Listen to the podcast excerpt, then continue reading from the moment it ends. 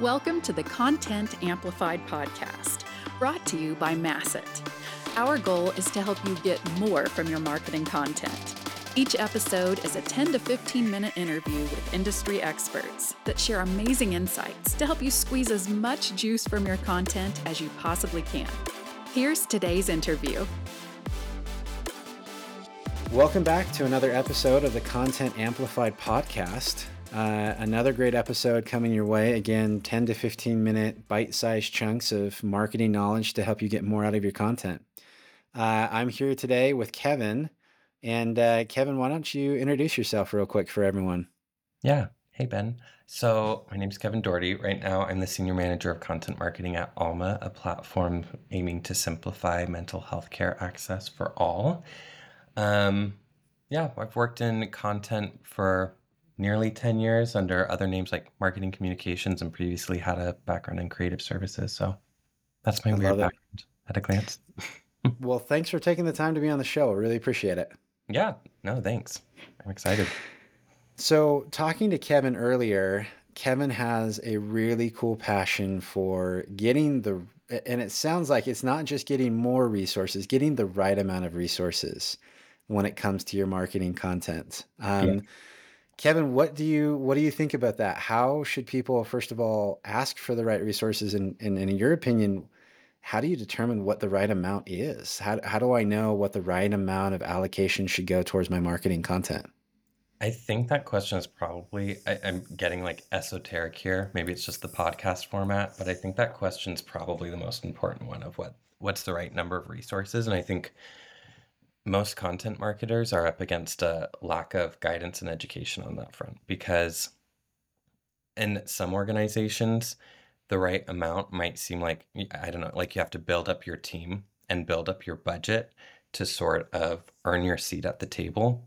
And sometimes that can be a motivating factor for your own professional growth, where you feel like the more people you hire, the more important you'll become and the further your career can go in the content or marketing function.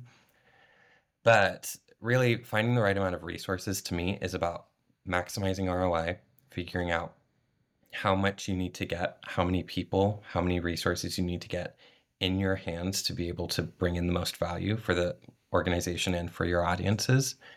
And my hot take is that it's always more than you think for content. It's always to get the most ROI from content, you should probably prepare to advocate for more resources. I love it.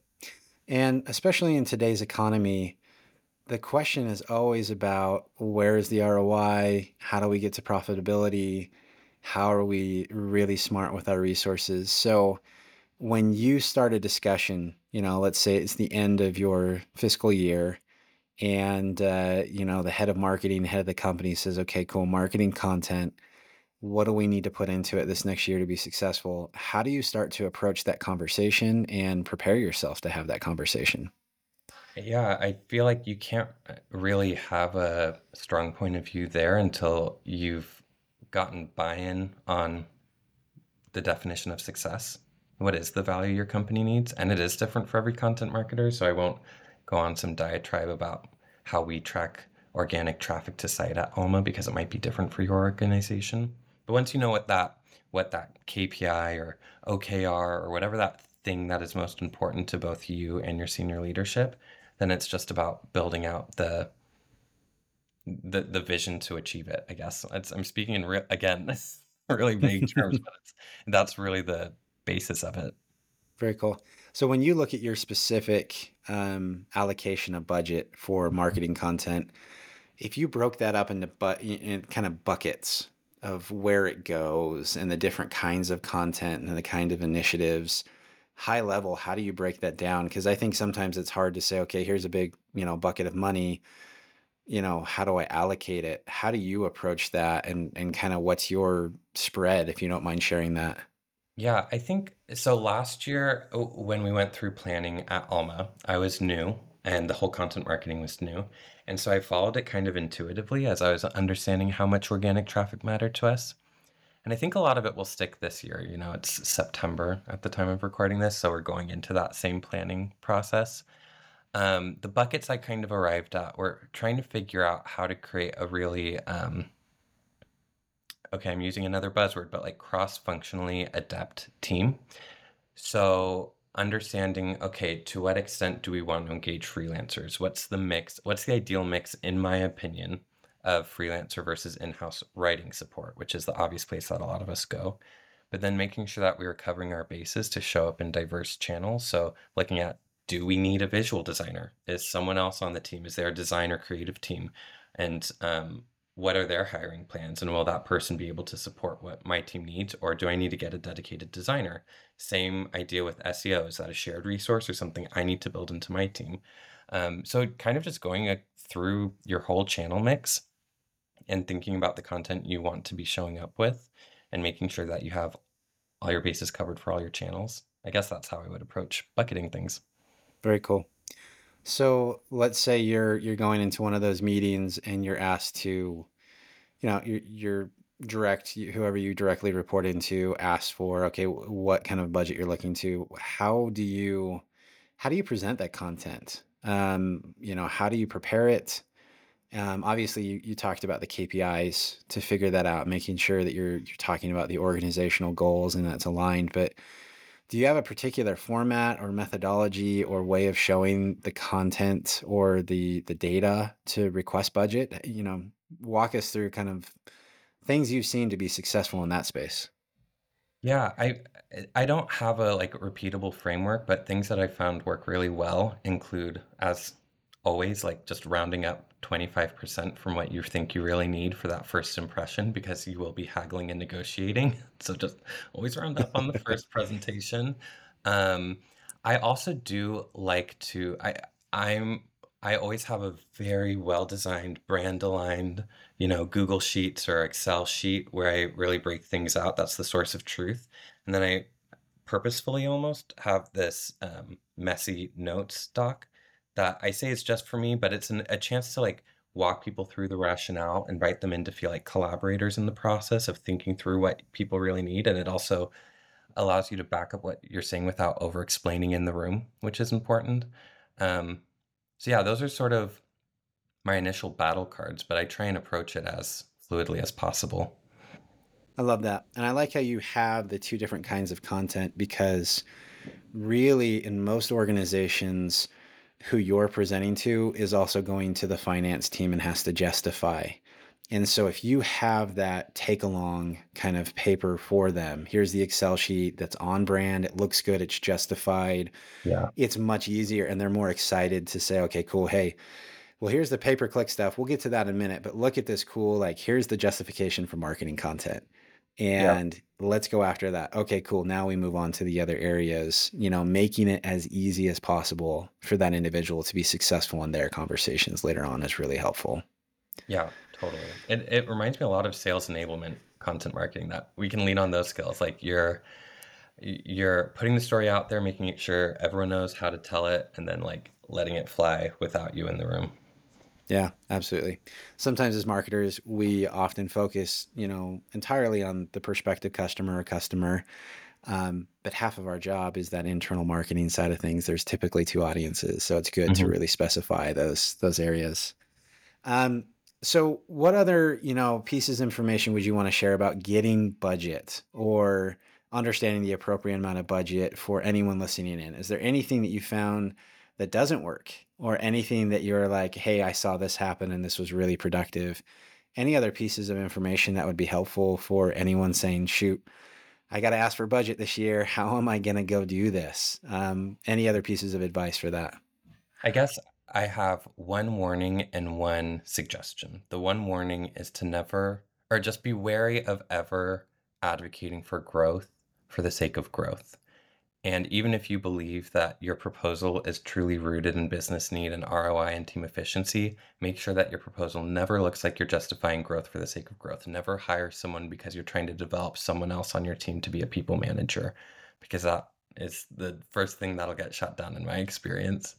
And then the other, the piece of advice I have is to flip the script on efficiency and ROI, particularly if you're looking to bring in house resources on board um, talk about how that builds efficiency.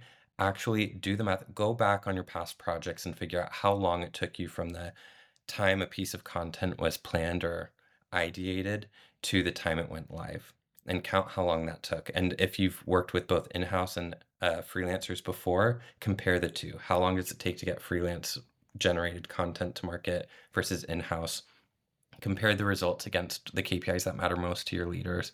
And I swear, 95% of the time you go through that exercise, you will almost always be able to articulate that there's greater value in in house content production. That's just my bias. Don't come for me on LinkedIn. And while you're doing that, last thing is when you talk about the time required and you look at the staff time required when you're dealing with handoffs with freelancers, make sure you put a number on that by estimating if you have salary information on the value of staff time because I bet your blog posts are costing you thousands of dollars per post. It's astronomical when you actually break it down um, for the amount of time that your team spend with back and forth and review cycles and things like that.